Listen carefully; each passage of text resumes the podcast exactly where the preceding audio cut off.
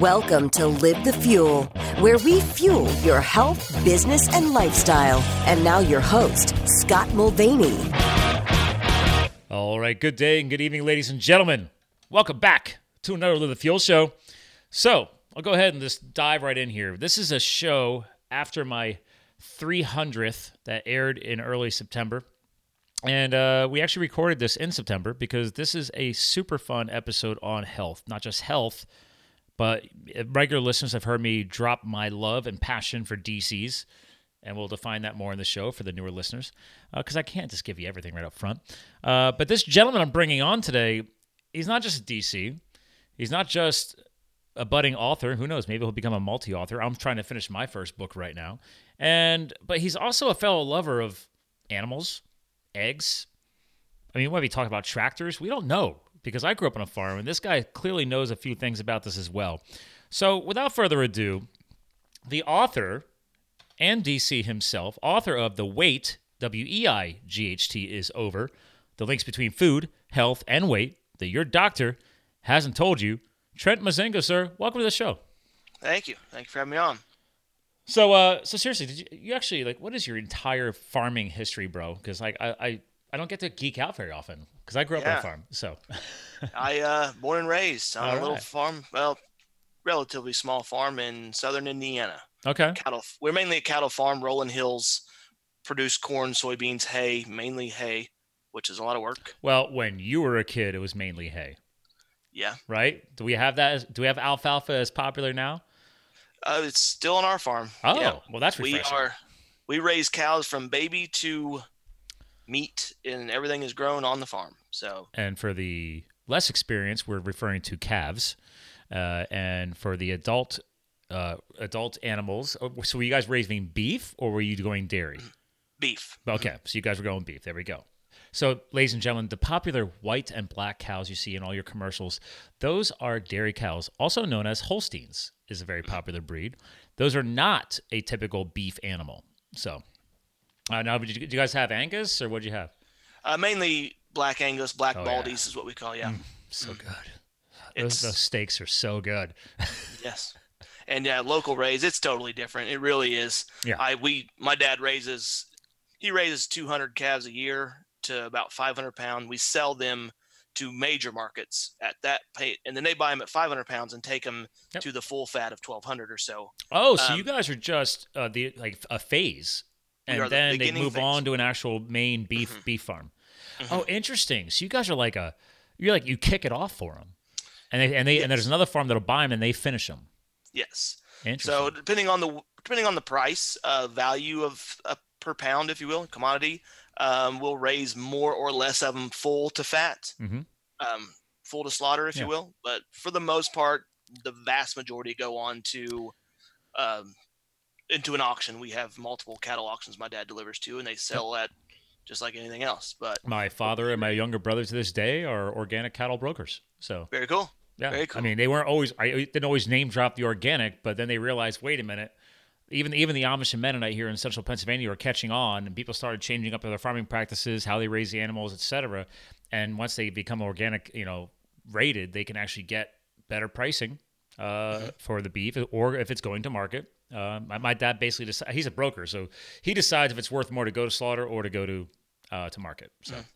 For us, it's uh, you know, quality of taste is pretty important. So mm-hmm. we raise grass fed um, on our free range fields until they get about 900 700 pound then we do a little grain finishing just to add a little marbling to the meat mm-hmm. um, but their majority of their diet grows up grass fed you are speaking my tongue sir i know everything you're talking about actually it's funny because uh, we, we, don't live on a farm anymore obviously i'm i'll be 42 but uh, it's my my childhood obviously my, my my dad had a dairy farm in new jersey that he started his brokering business and, and cattle trucking business because uh, his father was a broker before him. And then I grew up around farming. My dad always wanted us to grow up around farming. We had a farm in Pennsylvania when we moved to Pennsylvania, and I was there until I was probably 18. But it was not like a full functioning farm like you're talking about. Like we had like I, I, raised chickens. I sold eggs on the side of the road. I know you're a man around eggs, but I had like oh, yeah. probably a, a, 20 hen house and uh, but we always had like goats, you know, some some animals we you know, raised for 4-H, etc. It wasn't like a full blown commercial grade farm. So we probably had about 15 acres. So it wasn't like a big thing. You guys, what's your acreage? Your family farm? I mean, Uh, the local we connected now is about 480, I think, something like Yeah. that. Yeah, and, and that's what you need. That what you just hinted at. You know, people people take pasture raised and grass fed and all this for granted. I'm like, dude, do you know what it takes? You gotta have space. and, and the dollar per acre here in Pennsylvania, you would be able to pull that off. Uh, what Yep. you guys are doing. So Luckily, yeah, it's been in the family for 30 years or so, 40 to 50 years, Nice. 40 years, something like that. So, So you guys, you guys also had the chickens running around the farm then. Now, certainly. now were you guys? Now I will admit, I didn't know any better back then. We did not have them free range, uh, or, or you know that we we ended up because there was foxes and stuff we had to worry about. We ended up building a whole uh, chicken wire, literally called chicken wire, chicken wire fenced in, roofed everything. We used to trim their their wing feathers so they couldn't fly because they would get killed. I mean. Um, so you had to keep them alive. But anyway, so I mean, did you guys have that type of thing, or they just ran around? So we uh, had a, a chicken house, Yep. but we would let them out during the day. And then, so when I was a little kid, it was the funniest thing. It was always Easter egg hunt for me because our chickens Ah. would lay in the hay in the barn or over by the tractor. Some tractors with no cabs, they'd lay eggs on the seat. So it was me and my sister would go out and we would just gather eggs wherever we would find them and bring them in. But at nighttime, we would always tuck them into the into the hen house okay, for night because that's when the predators really would okay. get them. I'm digging it. Yeah. It's funny because like fast forward to today, I literally love bringing up the past. Where in my 20s, I probably didn't talk a lot about my childhood, but nowadays I'm like, everybody's like, oh yeah, you gotta get farm fresh this, a farm fresh that. I'm like, dude, I grew up that way. I mean, before organic was a label, before pasture raised was a label, uh, all this stuff. It, it's amazing how.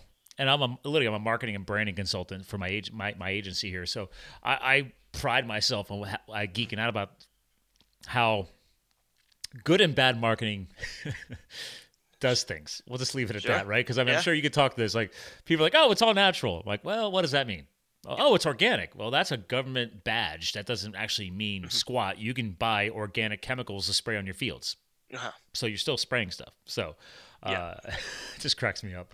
I love Yeah, it. Yeah. That's funny though. 20 years ago, it didn't have the value because Nope. it was normal. But now with the processed food world we live in, the value is really shifting back, and it's a progressive thing. It's a progressive thing. Yeah.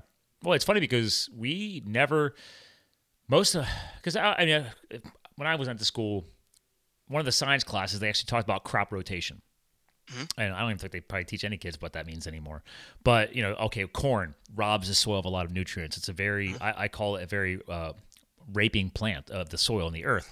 So in order to replenish to that, you would you would rotate in soybeans or or alfalfa because they all either provided or pulled out different nutrients. You know, because then you you plow it all under. And but we never sprayed our fields with fertilizer. We never uh, we actually outsourced our field uh, farming.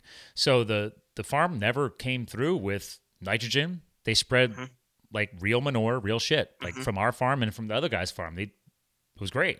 Yep. Never had artificial nitrogen spraying and all this other stuff Uh-huh. supercharge the soil.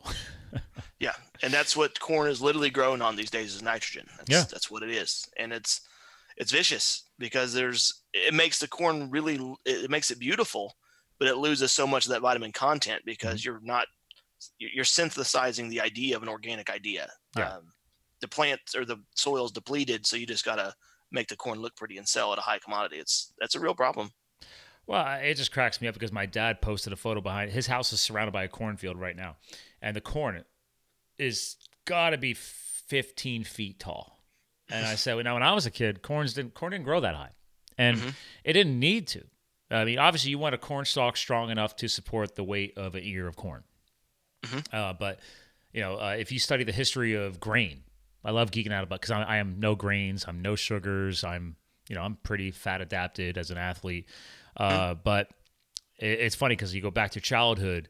You know, we sl- you know when the chickens no longer could lay eggs, you know we would slaughter them, uh, package them, freeze them for the winter, stock our freezers. You know, we would always raise at least one cow for ourselves, and then you know, send it to slaughter. You know, that was his purpose. We mm-hmm. wouldn't have, mm-hmm. yeah. But we always had these two huge chest freezers in the garage, man, just stocked. You know, my mom, we had a quarter acre garden. My mom would can her vegetables in mason jars. Now mason jars are like a trendy wedding mm-hmm. drink glass. there you go. So So I drink water out of every day. Right. So it's like, but yeah, because why drink out of plastic? So, But let, let's let's let's tie all this back together because clearly you wrote a book about some stuff, and the reason why I'm geeking about farming, ladies and gentlemen, is because the bio that you sent in is a big chunk of out of your book. Actually, you know who you are and why you did all this. Uh, but it's just it's just the reason why I wanted to kind of start this way is we don't script the show, but I knew you got you and I were going to geek out about farming. But I think it's interesting how it tie is ties back to a healthy lifestyle, weight management, nutrition, uh, lifestyle. And before we get into that, though, for our newer listeners who don't understand what DC means, what does DC mean to you? Uh, doctor of chiropractic. Okay. I'm a chiropractor by But- trade. Isn't DC gotten a little diversified these days, hasn't it? Well, there is some range Okay. to some degree. Like, I so am how do you fall into the range? I ask only because I love chiropractic, and my wife is a uh, equine vet doctor and doctor of chiropractic for animals. So she Very studied cool. Mm-hmm. alongside of human. You know, I guess you guys all studied together. I don't know. sure.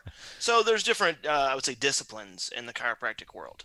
I am left-handed and can't get out of the scientific side of my brain for anything. I, I don't have an artistic ability. I can't play any instruments. I can't sing, but I know science. I'm good we at are it. brothers from another mother. I'm a left-handed get it. guy, and I never played an instrument in my life. Yep. I, I get you. so when we got into the chiropractic world, um, I wanted to be a chiropractor since I was 16. My cousin's a chiropractor. He was he did great things for me. So Wait, since um, you were 16? Mhm. Really? Yep. Interesting. Okay. Yeah, my cousin's a chiropractor, and I went and seen him when I had a car accident. It made me feel great. He had a nice car. I thought, this is my life. I asked him how he did it. He said he went to Purdue, then he went to Palmer. So I went to Purdue and I went to Palmer. That's Okay. how it worked. But so there's different disciplines. You can be, they say, you know, traditional chiropractors are more of subluxation based. Mhm. They live the life of um, impingement of the vertebrae can affect neurology and deplete the body's ability to f- flourish, if you will. Mhm. I I lean more to the evidence based side of chiropractic care, where I am treating a function instead of a subluxation. So someone has a general low back pain, I'm going to diagnose the pain generator. I want to know what tissue is actually creating it. And I'm going to do a treatment plan based on that alone. So every patient's very specific instead of a kind of a one size fit all treatment plan. I, I like that because I found chiropractic 2008 Okay. uh, because I was training for a marathon, tried rushing the training. IT band got a little jacked up. Next thing you know, this guy like loved all about the subluxation. Oh, you never had your back worked on, blah blah blah blah blah. And I'm like, okay, but I've obviously moved around the country over the years. I've mixed it up a little. I've got to try different talents, different skills. The one, the woman who works for me now, absolutely love her. Like she will spend if we're doing work on the body, obviously, she'll spend 15, 20 minutes just doing tissue work in my back. Like before she even worries about a manipulation or whatever you guys want to call it, the subluxations. And I'm like, but we talk like I'm going to be going back in a few weeks. I'm going to have her. Um, I need I need to get her to submit. I'm going to go to a lab, have blood taken. I want her to do a full deep dive into all my blood research because I've already had DNA and deep deep dive DNA analysis done by uh, a great guy I love promoting, Dr. Anthony J. He's a geneticist. And he's like, man, he's like, I wish you would have given me your blood work when you gave me the, the raw data from 23andMe because he goes deeper than they ever could.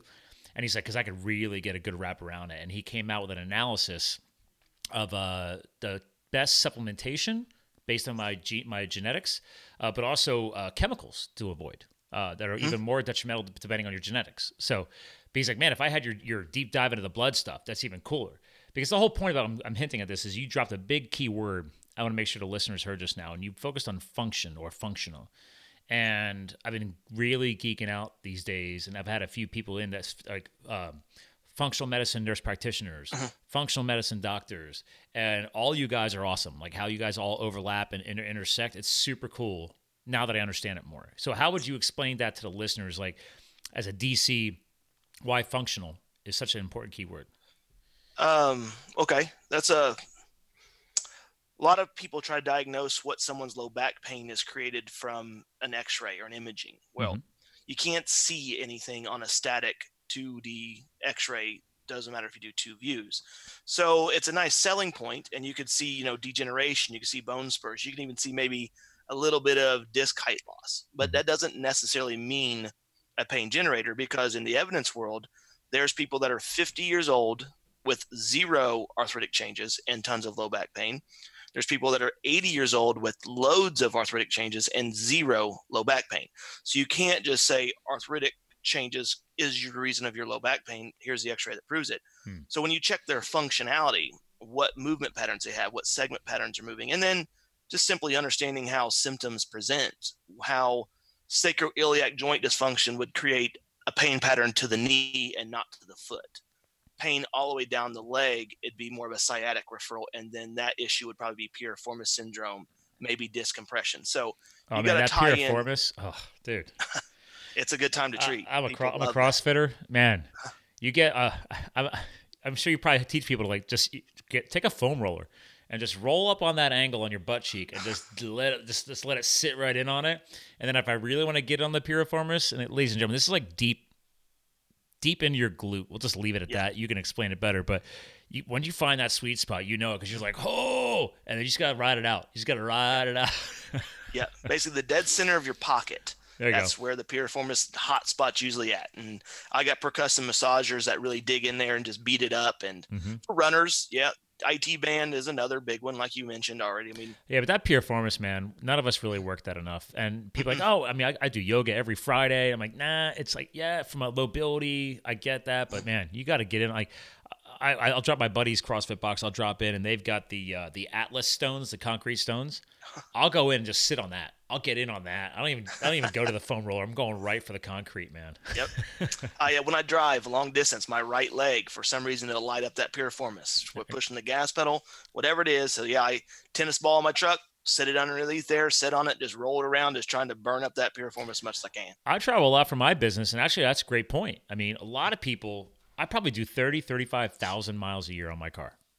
I, I, just travel a lot for business. I do a lot of B2B meetings, and I'll cover New Jersey, PA, and New York, even all the way out to Buffalo, New York. It's like five hours from here. I'm like, I'm, why bother flying? I'll just take a road trip. I get to see the mm-hmm. country. But to your point, even though you think you're sitting level in a car seat, and people listening, I have my hands up on the camera, but I've noticed like, oh, my knee is rolled out a little to the right, my right knee because that's my gas leg and I'm tall and I have the seat back. I mean, I have, I have plenty of leg room, but I just naturally, the legs are not always sitting the same exact place. The knees, so you do that for hours on end and you're sitting the whole time. Of course, things are going to either numb out or get weird. Mm-hmm.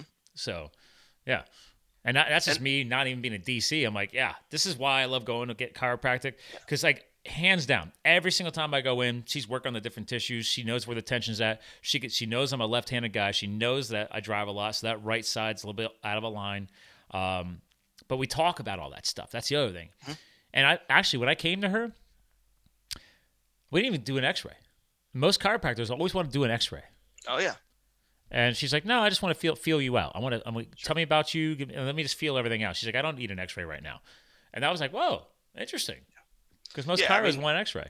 in the functional chiropractic, evidence-based, an X-ray for me changes my treatment plan seven to ten percent of the time. I mean, roughly. So that's, not a lot. No, no. Yeah. I mean, once I can't change your pain patterns functionally with the chiropractic style that I use, and I use this, you know, a plethora of different modalities. Mm-hmm. Um, if I don't make any positive effect in three visits, I know I'm not doing the right thing. That's okay. when I can dive in to say, okay, maybe there's an anomaly. Maybe you have a history of a, a pars fracture, something like that. So then I dive a little deeper to do some imaging. Sometimes I wait two weeks, six visits or so. If I'm making no positive effect, then we dive deeper. But my diagnosis is usually pretty spot on when you just have a functional understanding how the human body works. I totally agree. I, I, I think it's funny that you're we're digging into this because I, it just popped in my head. I was like, you know, every chiropractor I've ever gone to, I almost feel like there's an industry standard, the clipboard with the picture of the the outline of your body, and you're supposed to mark and circle where normal pain or discomfort usually is. And then there's those little little sections where it's like four or five lines you could write in like like give me all the like you guys want the details like okay mm-hmm. write in all the surgeries you've had you know major injuries but i think it's funny people underestimate the power of minor injuries too and that's where i think even though the clipboard's nice and you're filling out the paperwork no one ever remembers everything Mm-hmm. And I always tell people, like, dude, you can't go to a chiropractor one time. And even if you feel great when you leave, you literally, for me, because I've had my shoulder rebuilt twice. Um, I, I've I, I, didn't realize over the years if I have a hang on my pull up bar, buddies behind me, they could see the scapular muscles were developed differently because I always had protected because I was a left-handed guy. So the right arm was already weak to begin with. Then I go and go through two surgeries over 10 years. It was just it had remodeled not in a good way. And she's like, "Oh my gosh." She's like she's like a massage therapist would tell me this. She's like, "Oh, your left scapula, very nice and flexible. Right scapula was like slamming into a wall. Like it was just frozen." And she had to completely open all that up and we get oh my god, just uh, lots of work over the past 2 years. It's, I'll just leave it at that. and there's a ton of value in massage therapy alone too which in my office 80% of the patients see massage therapy in my office as well oh, so do you have a, a, a interesting? Do you have mm-hmm. on staff or do you contract out? uh, staff and contracted in the office I, I tell people all the time that's a magic made in heaven. If mm-hmm. if you found a chiropractor who does not have a massage service on staff or on referral, then at least try and time it where you can get a massage within like 40 me anyway. I mean you, I'd like to hear your opinion, but 48 hours. Me, even hmm. if I couldn't get it in 72 hours beforehand, if if I'm coming in and I haven't had my stuff worked on in like a couple of weeks, I just know that it's not going to be as great of a result uh, with her with her when she's working on me. Even though she does a lot of her own tissue work, I'm like, dude, I, I like to come in ready to go for her. Sure. I mean, every movement pattern that you have, moving your finger, there's muscles involved, there's bones involved. It, to to try to incorporate only one without the other is, in my opinion, going to be much less effective. So if I'm trying to affect a movement pattern of your spinal segments, I have to address lumbar paraspinal muscles and also the glutes, whatever ties everything together. Hmm. That's that's where massage therapy really it complements the chiropractic field a lot. Well, I kind of joke around like you guys call them subluxations. Some people call it bone cracking. I know it's just the sound of air, you know, releasing, etc. Uh, you're not actually cracking bones, people. But the the fun thing is that, well, think about it. Like if you're so tight, like for example, myofascial releases, big fan of those as well. Like if your tissue is so bound up and tight, and you just go go into a, a, a fly by night chiro session, no tissue work was done. You know, they pop some air pockets, you get some stuff realigned. You don't think that's going to get pulled right back out of place, Absolutely. right? Absolutely. Okay. Yeah, absolutely. Yep. Chicken and egg scenario, Yeah. really. It's not rocket science. you rocket got to science. address both. Yep, absolutely. Yeah. So Yeah, uh, now let's tie that into I like the whole chicken and egg kind. Boom, right back to food. So love it. Full circle. The book, Weight is Over, right? Links between food, health, weight. Uh, and I love the fact you put here that your doctor hasn't told you, mm-hmm. which is okay, you're a doctor of chiropractic, but mm-hmm. obviously you're kind of hinting here. I can translate it because I know to the MD profession. The, mm-hmm. the world of medical doctor unless they choose it as their personal passion to figure it out, mm-hmm. they're not trained, they're not educated on anything around nutrition. I, I've talked to them, I've had them on my show. I've had people say, like, listen, dude, you go to a regular MD school, you're lucky if you get an hour of curriculum mm-hmm. around nutrition. And usually it's how stuff metabolizes in the body and, and how things are maybe tying into your uh, rest of your gut organs. And boom, they move mm-hmm. on. Yeah. yeah. So, yeah. So this also, I mean, there's a lot of chiropractors in this in the world too. There's a lot of DOs. There's a lot mm-hmm. nutrition. You can there's an infinite level that you can learn and learn and learn and learn. Oh, okay. So to get to the next level, to really understand how it starts to create function. Again, we're going to go back to the term function because that's what I treat with nutrition as well. Is how the human body functions. So one of the most important things that I've done, and the reason I wrote the book is because I discovered the, basically the inflammatory epidemic that we got going on Oh, right yeah. now. It's pretty serious. You know, everyone's becoming overweight. We're at 70% in the country right now, overweight. Diabetes, they're saying, you know, projected 50% will be pre-diabetic by 2030 or something. Like it's it's serious. So Babies are being me- born already diabetic. absolutely blood pressure meds are being prescribed at 14 years old now like this is a real problem we have Mhm. and when i was in chiropractic school that's when i was leaning into this scientific thing and i started watching these documentaries like food matters and food inc and um, a gerson miracle all these things i was like wow there's there's an entire world of nutrition out there that i had no idea because i grew up eating good nutrition i had no idea what people were suffering from hmm um, and when I was in college, right, I went to undergrad. I was poor, so I ate ramen noodles, and I didn't feel as good as I did when I was younger. But I didn't know, still didn't know how valuable that healthy food was. You know what the funny So- thing is? Can we pause on that? Yeah. Everybody jokes around about the ramen, right? Mhm. And it's still around to this day. hmm And I think back, And here, here's your budgetary wake up call, ladies and gentlemen eggs versus ramen noodles. How did we miss that? You and I know more about eggs and chickens than most people. How did we miss that? They are so cheap. Like, mm-hmm. even if you can't find pasture raised, sure, it is like Mother Nature's perfect fuel, an egg. And mm-hmm. but no, we, well, we're, we're we're poor students. I gotta buy ramen noodles. Mm-hmm. like, what were we thinking? Yeah, it, I mean, but I, masters, they were delicious. They were. That's the worst thing about all this unhealthy food. It is absolutely delicious. There's it's all no, about making it palatable. That's it. Ab- it's salty and delicious. Like, I mean, the sodium content is unbelievable now that you really look at it. But, um, so then I started studying. Like, okay, there's something bigger going on here. And if I want to be a chiropractor, I want to be kind of, you know, somewhat of a primary care physician. I don't want to only treat back pain. So. Mm-hmm I started diving deep into biochemistry. I actually did poorly on the first exam because I'd never seen it before. I went to Palmer's at Palmer in Florida. Yeah. Um, I don't know what just happened there. Oh, I'm doing some screen sharing. Gotcha. Uh, Should we pop up your screen here, Shirley? We're showing the uh, wait is over on Amazon. People, keep going. So I started studying a little bit more biochem because I was I did poorly on the first exam. So then I started really cracking down. I had to take it pretty serious after that. Um, and I started like looking at it, and it was starting to amaze me how food really creates life. It's it's the human body is literally an accumulation of everything you've eaten this far. That's, okay. There's nothing else around it, you know. So then I started thinking of the value of food, and I started studying into all these other health conditions and what creates them.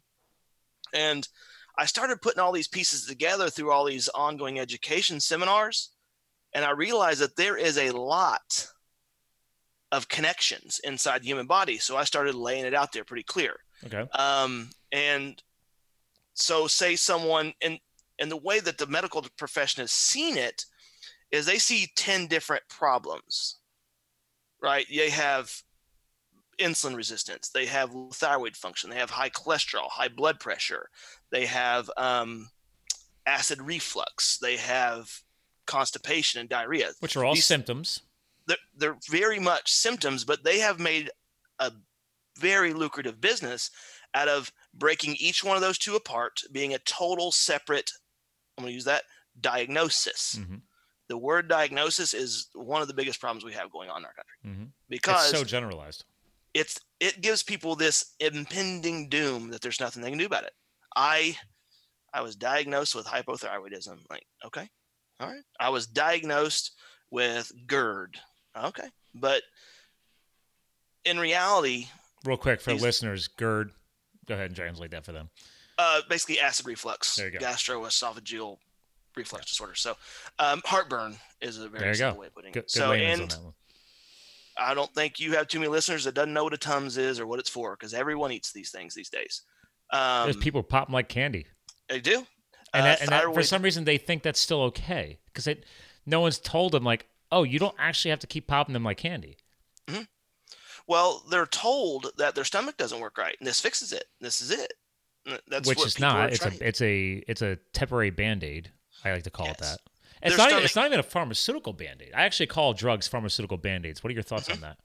I think it's fair. Okay. And it's again, they designed the word diagnosis is put in place to be a legal way to prescribe a medication. This is mm-hmm. this is what you have to do. You can't just have a patient come in and give them a prescription unless they have a clinically approved diagnosis that they're trying to treat. Mm-hmm.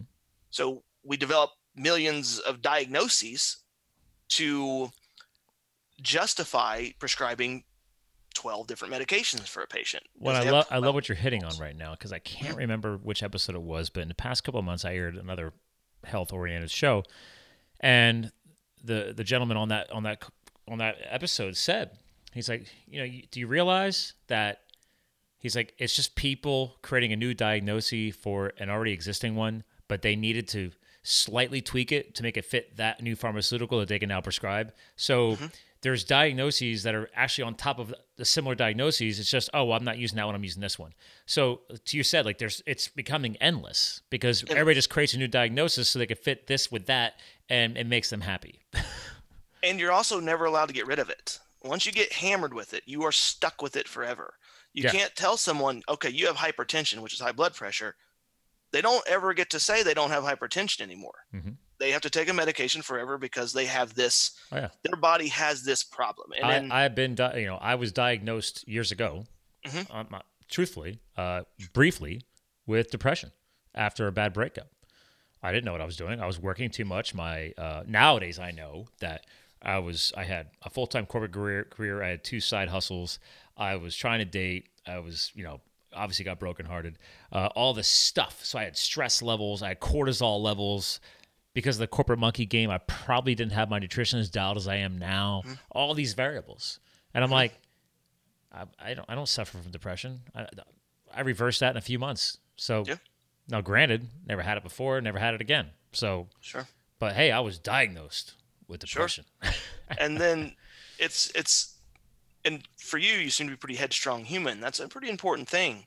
Stress the way it takes good. on it, it's important. It's very important. To overcome anything it's important. So there's a lot of people that like and i shouldn't say it like that a lot of patients find some sort of satisfaction or relief from being diagnosed with something because then it takes away it takes away their responsibility to take care of it on their own. And the hardest thing Interesting. Okay, I never thought about it that way. The hardest thing for me to tell a patient with uh, you know high blood sugar okay we got to stop eating sugar like you it's like you're taking them and trying to cut one of their fingers off Mhm. they they were worried about finding a diet plan where they could still eat sugar yeah Well, it's, it's, it's, never going to work it's like you know, I stopped drinking beer. Uh, Mm-hmm. I, I mean, I used to live in Colorado, dude. I did mountain biking. I'm a ski race coach in my free time for years, dude. I, all my adrenaline junkie sports. What do you think everybody does when they get back to the parking lot? They crack a brew, okay?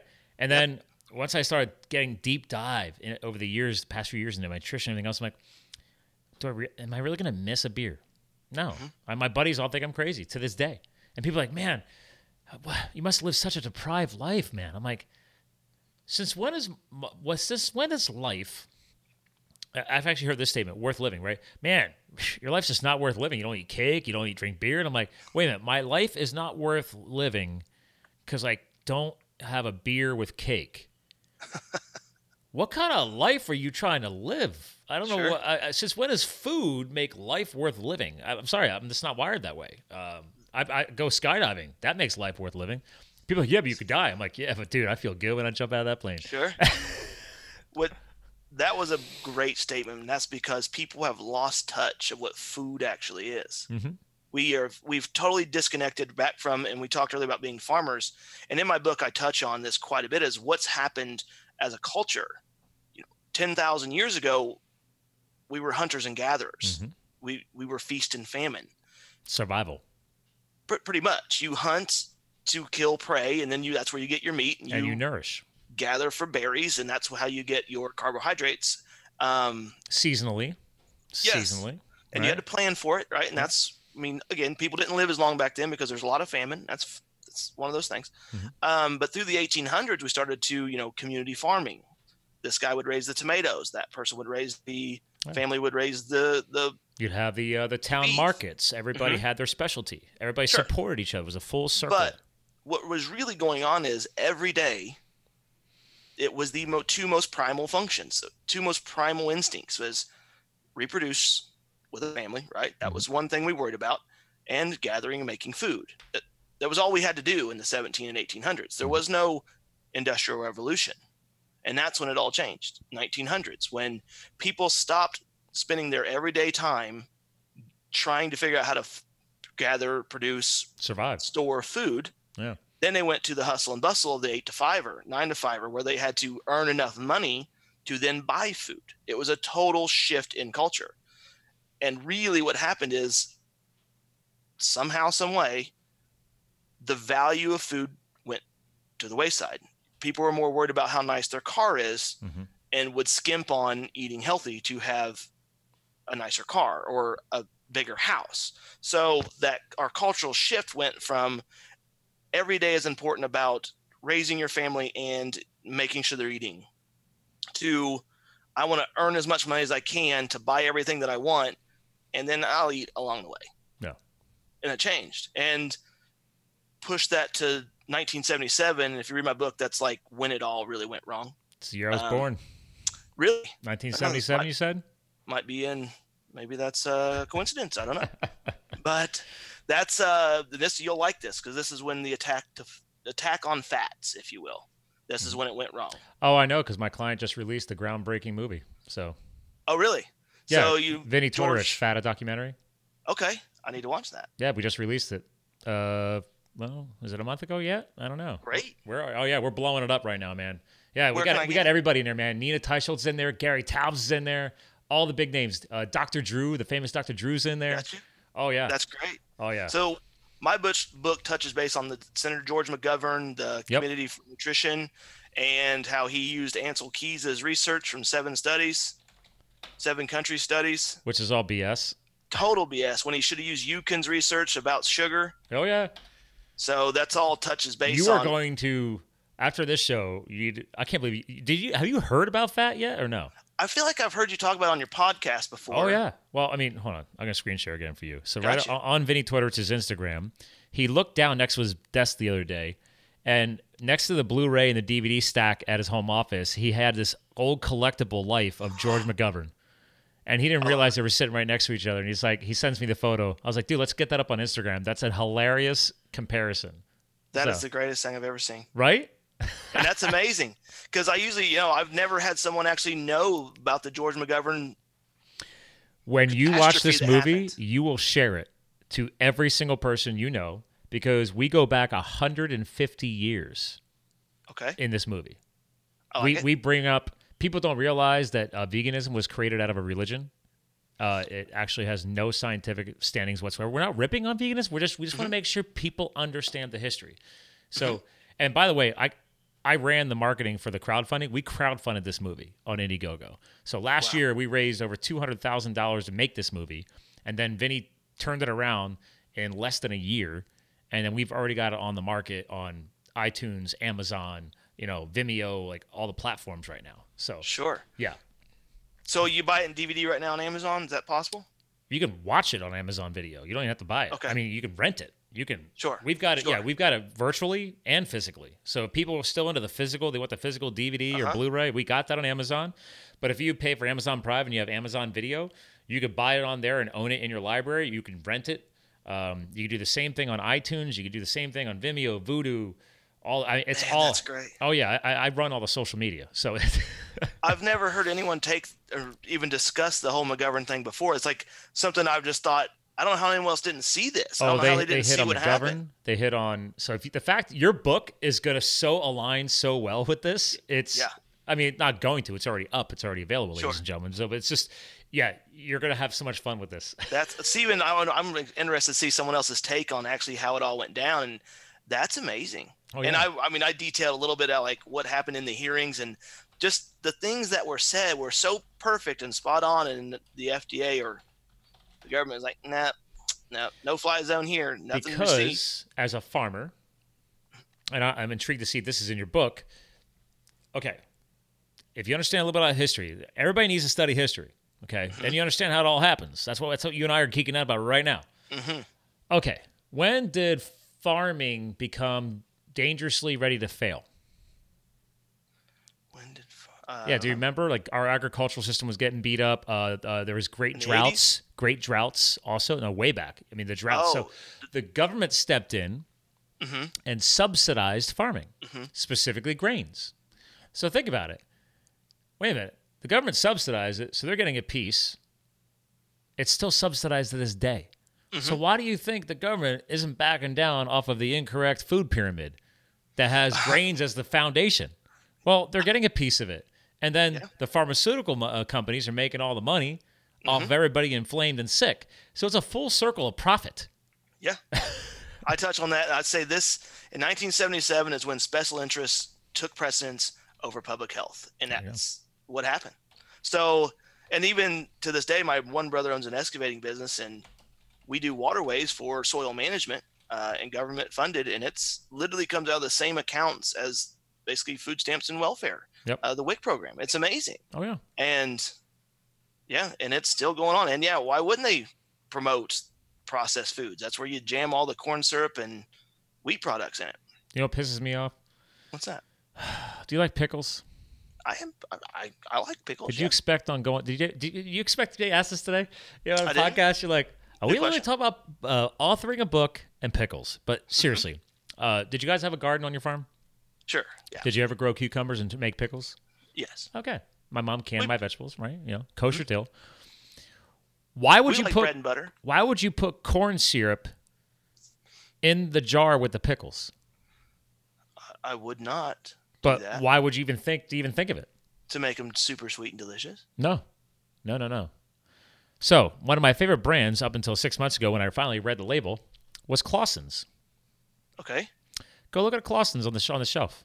The glass jar in the refrigerator section. There's corn syrup in the ingredients. Just put it in there. I I lost I lost my shit. I was like, it's it's a pickle. You take a cucumber, you take some vinegar, some salt, some some dill leaves, you throw it in a jar and you pressurize it, and then it becomes a Be pickle. done. It's done. That's all you need. What the hell do you have to put corn syrup in there for? So- oh, it's awful. And they stick it in everything, though. Really, they do. Have you seen what It's the everywhere. It's a preservative. It's a sugar byproduct. babies? This Karo syrup. It's corn syrup. They're just feeding it to babies now. Just it's a straight. That's all it's in there is corn syrup. But see, this is why I'm geeking with you right now because Hmm? I want our listeners to hear my frustration. They know if they've listened to the show, but if newer listeners like they hear you too. Like you're a professional, and I, I can I feel it. Like, dude, you're just as frustrated. It's like, Oh. why are we doing this? the hardest thing ever there is. And then so you push to my side of things where I'm trying to get people away from it. And that is, it's like pulling out their fingernails. Mhm. It's tough because it's delicious. That is the hardest addiction we have is food. And it is, it's awful. Well, Um, let's tie back full circle to what you you just taught us. You were hinting at in your book. You referred to that since the Industrial Revolution, right? We create manufacturing. We start optimizing and improving food production. We start removing these, and we still have these food deserts to this day. These areas and pockets in the populace where it's low income. They might not have as much great food ac- accessible. Um, even in this country, the, even in the United States of America, we got people listening to the show around the world, and it's like, well, yeah, we still have our problems, but manufacturing was supposed to make things better, more efficient, mm-hmm. more effective. And then they're like, oh, well, instead of using a whole clean ingredient, I'll just go ahead and use science, as they like to call it. I'm air quoting for the listeners. And we're going to create this and create mm-hmm. that. And then they're like, wait a minute. Thanks to laboratories and science, they find out how all of our taste buds work biolog- biologically. And they're like, wait a minute. Let's make the most mm-hmm. palatable food ever that is addictive sure. and two of the most key ingredients are sugars and grains because the sugar is obvious, and then grains get converted to sugar, so you still got a, a whammy. Uh huh. And for the most part, um, the attack on grains is a good thing, but wheat itself is actually good for you. no, you know, I'll have to agree to disagree on that one. It's it's the way they age it is what makes it dangerous. well, the interesting thing is, do you know that we don't have any original strains of grain in this country anymore? No, No. no. But if you went to yeah, the the Greece. Mm-hmm. I think Greece and parts of Italy, original, original, ancient, ancient grains are still over there. Um, Spelt, They haven't been yeah. modified. They haven't been modified at all. Sure. So yeah, the processing is what killed us with wheat. I mean, they bleach it, Yeah. they chemically age it, and that's what makes it beautiful and white. I, That's I'm one- waiting for the science to confirm because everybody's all about the, the uh, GMO this and I'm like, okay, I get it. Yeah, we modified the wheat plant to strengthen the stalk and to so it can handle the weight of a of a, a genetically modified wheat head or grain head, so they can get more value out of the grain head. Right? They were trying to Sure. build the plant so it can create more grain on one single head, but then the, the stalks would snap. So okay, they keep they had to keep honing this process. That's why. Remember the, our old childhood. Remember the song, um, you know, "Amber Waves of Grain." You know, very very you know, "Go USA." One of our founding songs. One of the quotes in there is "Amber Waves of Grain." And if you went back years ago, if they ever showed waving stalks of, of wheat fields or mm-hmm. grain fields, it's like over hip high. Sure. You don't see that anymore. No. Grain fields are That's short. a good point. a Stalks are thought. shortened, fatter heads. This is all before we even process it. But then Sure. let's, let's fast forward. Now we're spraying chemicals all over it, Sure. whether it's organic chemicals or not. I'm sorry, it's a chemical.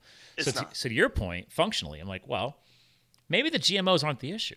And I, I'm waiting for more science to back this up, right? They got Sure. researchers, but it's like, dude, okay, let's say it's not the GMOs. Fine. Sure. But what did we spray on that? Pesticides. Okay, Sure. Do you know what Ides means in Latin? Um, Ides in Latin, no. Death. Okay, Well, makes sense. what is pesticides kills bugs, blah, blah, blah, Genocide, blah. yeah. Then we have to genetically modify the plant to withstand certain pest chemicals. Sure. It's this whole never ending cycle. Oh, the corn, like BT And then- toxin. I learned about in corn. Like, yeah. So it's like, it wait a makes the minute. bug's Is it- stomach explode. Is it the GMOs? Is it the grain? Mm-hmm. Or is it our body's biological reaction to all the chemicals? And that's not just what it took to grow the thing, fertilize the thing. And now we move into what you were just about to talk to us about the over manufacturing, processing, bleaching before it even hits the factory floor. Sure. so gluten's been around for centuries. Sure. Never was a problem. It's a protein until we started chemically aging the wheat. there you go. It's wheat needs to be exposed to oxygen for X amount of days, and the longer it's exposed, the more gooey it'll be. That's generally how it works. So in our world, we don't have time to do that. So they just chemically age it to certain degrees to make it a flour for uh, bread, a flour for cake, which is more dense, a flour for a bagel, which is a lot more dense. So they just basically synthesize the whole process, and that is a big problem. So did you talk about Harvey Wiley in the book Fat? In the movie, the- I don't. the movie? God, I don't know if his name got dropped. Sure. I can't. I've, I've already watched it three times, but I Sure. because I, I He literally was- I own I, I don't even have a Blu-ray or a DVD, and I, I bought the physical ones because obviously I'm on the team, so I bought every version of it just to show support and get a successful That's launch. awesome. I'll Um, definitely watch that here probably tonight. But yeah, I mean, actually, um, here you go. I mean, if, if in case you need to visually, if you look for it, there's the Facebook page, Fat a documentary. So that's everything. And then if you actually click on their bio photo, when you start finding it, we have I have everything linked in here. You got here we go. Hold on, see more. There you go. We Got got. Oh, yeah. iTunes, Vimeo, Microsoft, Amazon Video, Amazon for physical purchases. It's on YouTube. You can rent it on YouTube. Xbox, Google Play, Vudu. I mean, we've already got reviews going up on IMDb, Rotten Tomatoes. But yeah, all of your you, you probably recognize these names: Nina Teicholz, Sure. Gary Taubes, uh, Dr. Drew, Jim Abrahams, Dave Feldman. We have Eric Westman, uh, Georgia E. Doctor, she's amazing. Ivor Cummins, the famous researcher, Bret Scher, Andreas Eenfeldt, Jeffrey Gerber from Colorado, Gary Fettke, the guy who got his doctorate taken away down in uh, Tasmania and then got it back because he was a guy that was in charge of cutting people's limbs off, and uh, and they. They, they and then he tried getting people to go like low carb and, and start cutting the sugar out because he's like guys like your diabetic condition caused me to cut your limbs off is because of sugar but then because he's an MD and a surgeon they du- they said that he should not be teaching people that Sure. so they they actually removed his license from the practice, and then he just got it back this year. And I was like, they're like, oh, yeah, we we we made a mistake. They actually admitted they made a mistake. Uh, Sure. So I was like, what? this is a doctor just trying to help people get healthy. He's like, I'm just trying to not cut people's limbs off. that cuts in on the the greenback, so that's a real problem. It's terrible. But they admitted they were wrong. They said, you know Sure. what? We acted too soon, too fast. I was actually impressed that an organization did you know, admit that they made a mistake. I was impressed. and just Kentucky, there's Amish that are trying to use nutrition to help patients with serious conditions, and it works. Yeah. He's still in jail. They put him in jail. what? He's in jail. Is that in your state? in Kentucky, Oh, state south Kentucky, of me. okay. Yeah. Says he was using words like treating a diagnosis, curing a diagnosis. And you can't say Oh, that. yeah, you gotta be really see this verbiage. You, you've been telling us Sure. the whole show. It's like, man, you, you do you have to? Do you, have you, you should write another book. You should release a book on correct and in, incorrect verbiage. What Sure. what sends you to jail and what doesn't? So in my book, I lay it down very clearly. I cannot, will not ever treat and cure a diagnosis. ah, What I treat is a deficiency because from all of my research, a symptom is the expression of a dysfunction, and a dysfunction is the expression of a deficiency. okay. So if you treat what you have lacked in your diet, with for the most part, you're going to reduce some symptoms.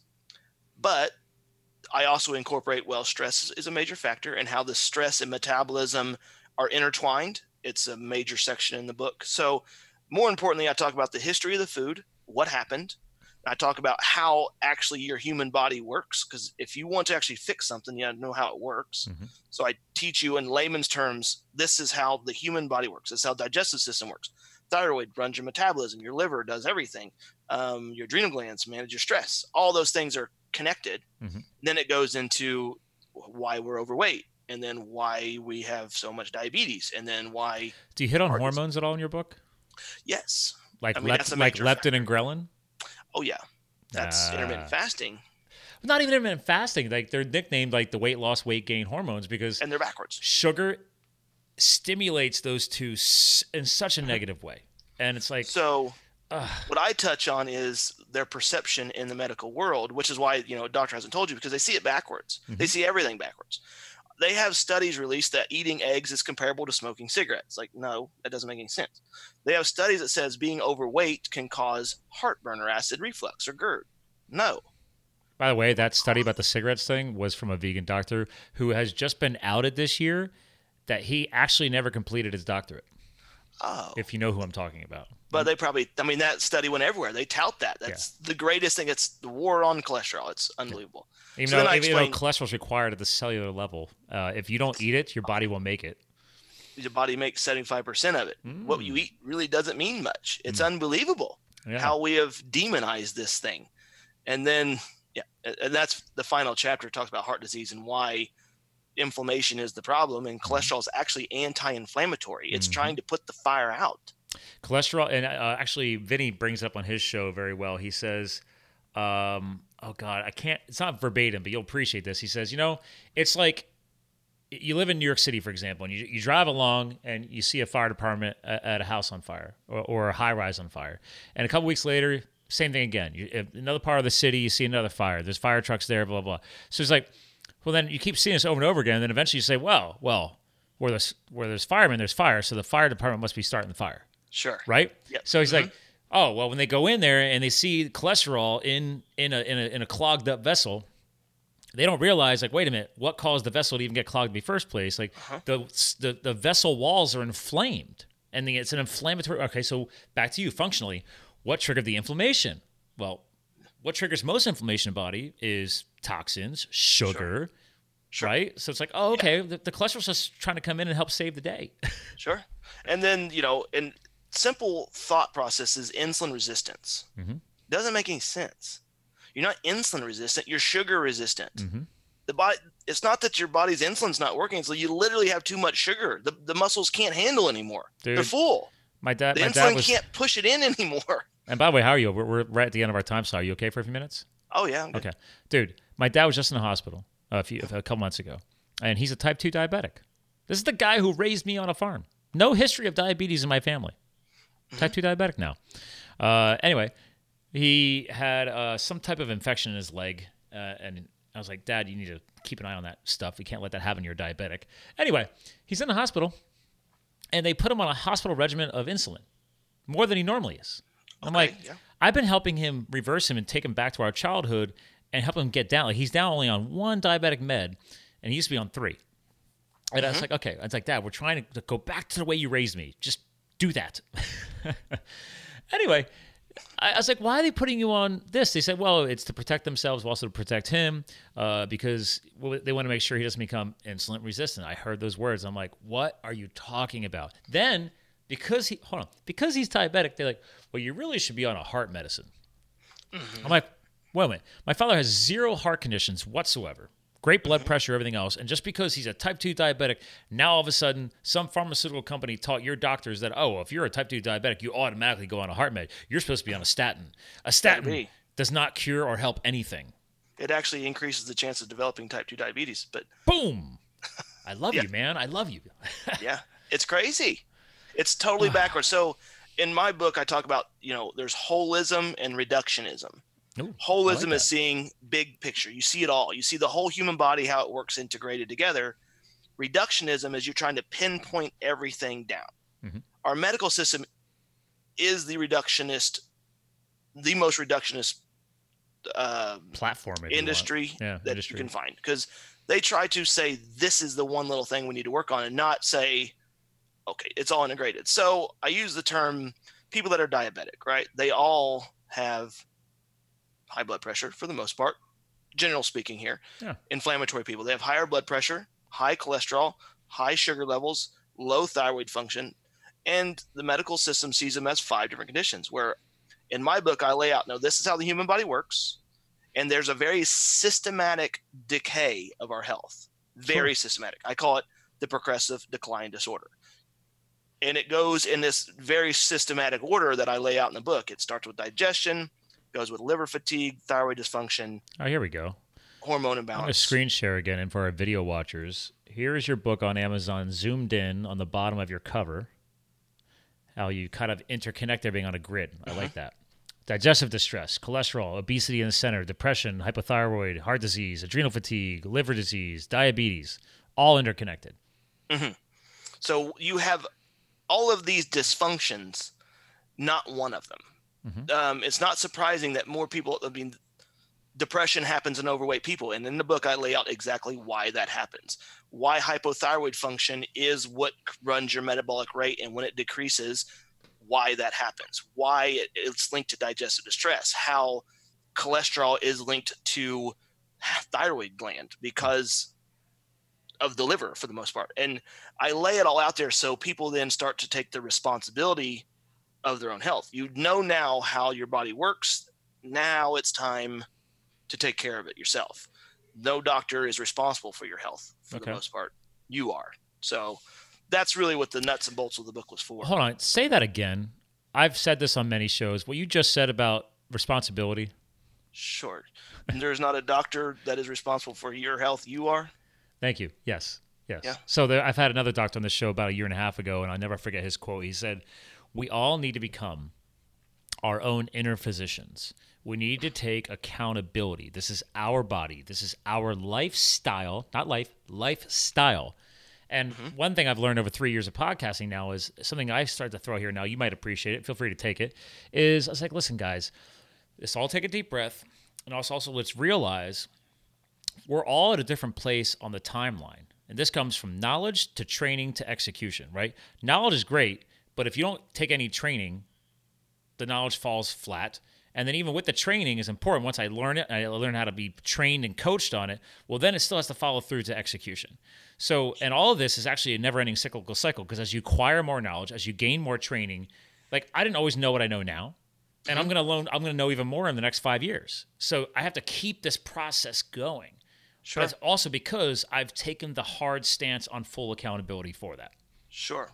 So What another excellent way to explain to people that they're responsible is I see all these different conditions on the front of the book. So if you look at that like you are diagnosed, you you're stuck. You can't go anywhere. yeah, but in it, it looks like it. Here, I'll, I'll share it again. It looks like you're kind of stuck in this. Like there's no So- none, none of your lines connect mm-hmm. out. They're all Yep. interconnected in. So what I tell people is health has nothing to do with any of these diagnoses. It's all about functionality. How well is your human body functioning? So I lay it all out there, my progressive decline disorder, even my analysis system, which is free on my website, New Start Solution. Um, you can Oh, get yeah, a let me pop detailed over there. Boom. Where's that at, by the way? What's your health percentage there? If you click on that one, Oh, there we go. it'll it, just click on the top of it, Yep. and it goes through a. You got to go through a questionnaire and stuff. But anyway, Okay, cool. it's a very long question. It's like 120 questions, but so it gives you a detailed report on what your health is doing inside your body, how any of your functions are working, but more importantly, you see a number there, 69%. Yeah. For me, everyone's health is not at any static point ever in their life ever. It's going up or it's going down. Oh God, yeah. Even, even me being a health nut and a fitness Mhm. nut, I, it's uh, I am depending on the time of year and what sports I'm doing, Mhm. or me trying to finish writing my first book right now. It's like okay, cortisol levels are going to be shifting, Mm-hmm. dietary practices are shifting. Yeah, Yeah. So yeah. So every time they fill that quiz out, they hit land. Boom. They're at sixty-eight percent, seventy-five percent. That's where they're at. Now, good choices, low stress levels, healthy foods, right? Exercise is going to push you up. You're going to get healthier. You're going to eighty percent, ninety percent. But if you have a week where you binge eat, you have uh, you know cramming for an exam, or you have your boss looking over your shoulder, and you're stressed Mhm. you're going to slide down that rule. So, my only advice for almost every patient, and it should be everyone, but most of them won't even listen to anything, it seems, but is you're not Make- alone, my friend. make more good choices than bad. That's all you got to do. You have to outweigh your bad choices with good ones. If you do that, you're going to do all right. But I- some people just slippery slope. I like what you're hitting on right there because that's actually a great way to start bringing us to the close of the show. Is because Mm-hmm. whether again tagline for this show, we fuel your health, business, and lifestyle. Right? We're clearly hitting a lot on health today, but everything we're discussing can actually totally cross over into the business world, entrepreneurship, or just lifestyle choices in general is that there's no such thing as perfection. The sooner we realize that and stop touting it, oh, I just I'm, I'm not perfect at that. Oh, I wish I could be as perfect as you as that. It's not real, dude. We're human beings. We're gonna make mistakes. To your point, Sure. we're gonna have good days, bad days, good weeks, bad weeks, good months, good years, bad years. But to your point, okay, just just try and win more than lose. right? Absolutely. That's all. Yeah, because even even as a fitness nut, you can you can Mm-hmm. compete in the same race every single year. There's going to be new athletes coming in with new talents. You might get knocked down a notch. Okay. Mm-hmm. Sure. And the same obstacle last year was easy. This year might be a little more difficult. You never really know. Yeah, the, the terrain could change. I, I race mountain bikes when I'm, when I'm like, dude, the, the, the course could change. A course could have gotten washed out in the spring, fall, whatever. You don't know. You don't know. It's Mother Nature. The Earth is always changing. Sure. Just yeah, it's more good choices than bad, and a lot of people get into this very. It's, it's a slippery slope, but they're stressed out. They hate their job. They, you know, they don't plan for their meals. They eat fast food because they don't have time. Um, and, And everybody makes an excuse for it. oh, Oh, well, you, you don't understand. I have Mm-hmm. a busy lifestyle. busy. I got two kids and this and that, and that's why my kids eat this terrible food too. It's and then there's another thing for parents. Like your kids are responsible. You're responsible for feeding your kid. Whether Mm-hmm. you're doing a good job or bad is very reflective in their health, and it's important, in my opinion. Um, with Yeah, I, I, I, I'm not a parent, but I have a lot Mm-hmm. of friends are, and I'm like, man, when I hear a parent try and make an excuse for that, I'm like, Mm.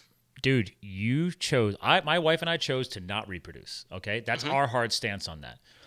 You chose to reproduce. Mm-hmm. You took the responsibility to raise a human being. That's why I don't want to be a parent because I know I would go like ape. I would go, I'd be like so obsessed and crazy Yeah. about it. Like I can't do it. I was like, I, got too many other things I want to do. but yeah, I, I was like, parental. I might piss people off right now. I don't care. It's my show, guys. Like, take accountability. absolutely, Take responsibility, not just responsibility, accountability. Like, okay, and even if you made mistakes, we're not ripping you up and down right now. Mm. To your point, you just kind of hinted at, it. guys, you made some mistakes, but as long as you're creating more wins versus losses, you're, You're still trying to move the needle. You're moving the needle moving it on the green. Absolutely, because a lot That's of parents don't do. know, and maybe they'll listen to the show and be like, oh man, okay, well, again, we're not trying to call them out. We're saying, all right, learn, start the learning process. Yeah, What I know Yeah. now took me over seven years of obsession to get where I am now, and I'm still learning. yeah. It took So- me five years to write that book. I mean, it's Boom. it's it's process, but just more good days than bad. I stayed with it, stick going, and it's here. You know, it's pretty important. Yeah. But yeah, If you care about something enough, I truly believe things will get easier along the way. The timeline will shorten and reduce in, in intensity along the way as well. But you got to get passionate about it. You got to take it seriously. abs- take it seriously. Yeah. Well put. I don't know why it takes people like you and I to talk about it that way, but if we rub off on at least one person, that excites me. That's why I have a podcast show. I'm like, oh my God, if I can get through to just one person, that makes it all worth it. Sure. That's that's why I'm here. Yeah. That one person. I mean, you clearly took it seriously. You became a doctor. Yeah. yeah. I took it seriously. I, I became a doctor because my cousin had a Porsche, but Well, um, Wait, I, turns I out- thought it's called Porsche. I, I'm not sure. Uh, I don't know. I'm from Indiana. I think we say everything wrong, but, but yeah, it's uh, it's been a fun journey. So well, I. I I love your passion. I mean, I love the fact that when I meet not just a doctor who cares, I love DCs, but also when you go and create a book uh, that I love the fact you tied it all together. And you're hitting on the timeline. You got history. Um, I don't know if you noticed earlier in the show when I was screen sharing. I have an Amazon influencer page. So when people click on the Amazon banners on livethefuel.com, ladies and gentlemen, it'll take you right to the influencer page, and you can click on my recommended books. Well, he's in there now. So just if you can't follow everything else that we're gonna have linked in the show notes on the website or whatever, just go there. It's easy. just click on the banner, click on book recommendations, book's right there. Um, well, well, listen, Doc, I've had a blast with you. Clearly, if, if you haven't picked up on it. Mm-hmm. Yeah, it's been a Uh, good time. My, my wife might be a little bit jealous. I don't know, uh, but she, but I asked my guest co-hosts to, and you've already kind of nailed it home, but I asked them, say, you know what? What are some final words you want to leave behind? Is there something all-encompassing, something that want to sum it up? You know, just to really, I guess, hit it out of the park, or just really, really close out strong on something that's really important. You want the listeners to really leave with. Sure. I would say most important thing is take responsibility for your health. That's you're the only one. No one should be more excited about your health than you are. Uh, once you get excited about it, there's a lot of really good answers out there now. It's this movement to whole food health is it's really changing a lot. And there's not a single person that I know that I've ever treated that made 100% of the right choices. And they've come in and they've had a week that went by that was stressful, terrible, traveling, whatever it was. But we get back on the horse, they clean it up again, and then they just kind of watch their health get better. Um, if you don't feel good, it's time to make a change, I would say. I love it. There you go, people. Embrace change. That's a great way to actually close it out because I don't care what I'm talking about. One of the definitions of success is getting better at embracing change. Health, yeah. business, lifestyle, fitness, relationships. Like, guys, you can't be so hard stance, especially if it's a place in your life where your, things are not going the right way, especially around health. Embrace sure. the change. I love it. Well, listen, hang tight. I want to give you a proper goodbye off the air. Ladies and gentlemen, uh, again, we shared on the show. All that stuff will be linked in the show notes on livethefuel.com. But remember, it's new-startsolution.com. That's where that uh, what's your health percentage is right in his toolbar. Uh, that'll be all linked on the website. Again, uh, his book on Amazon, The Wait Is Over, is also going to be linked on there as well. Uh, and then if you actually are in and around the Indiana area, make sure you check him out. His his, his other brand or his other actually his practice is new dash start health center.com as well. Uh, so you got three different ways to hook up with this guy. So not hard, not rocket science. Embrace a change, take action, take your health seriously. And uh, again, let me remind you guys, we're here to fuel your health, your business, your lifestyle. You too can live the fuel. And we're going to talk to you guys again soon. Thank you for subscribing to Live the Fuel. Stay connected on Facebook, Twitter, and Instagram at Live the Fuel. And remember, you too can live the fuel. So please visit us at livethefuel.com.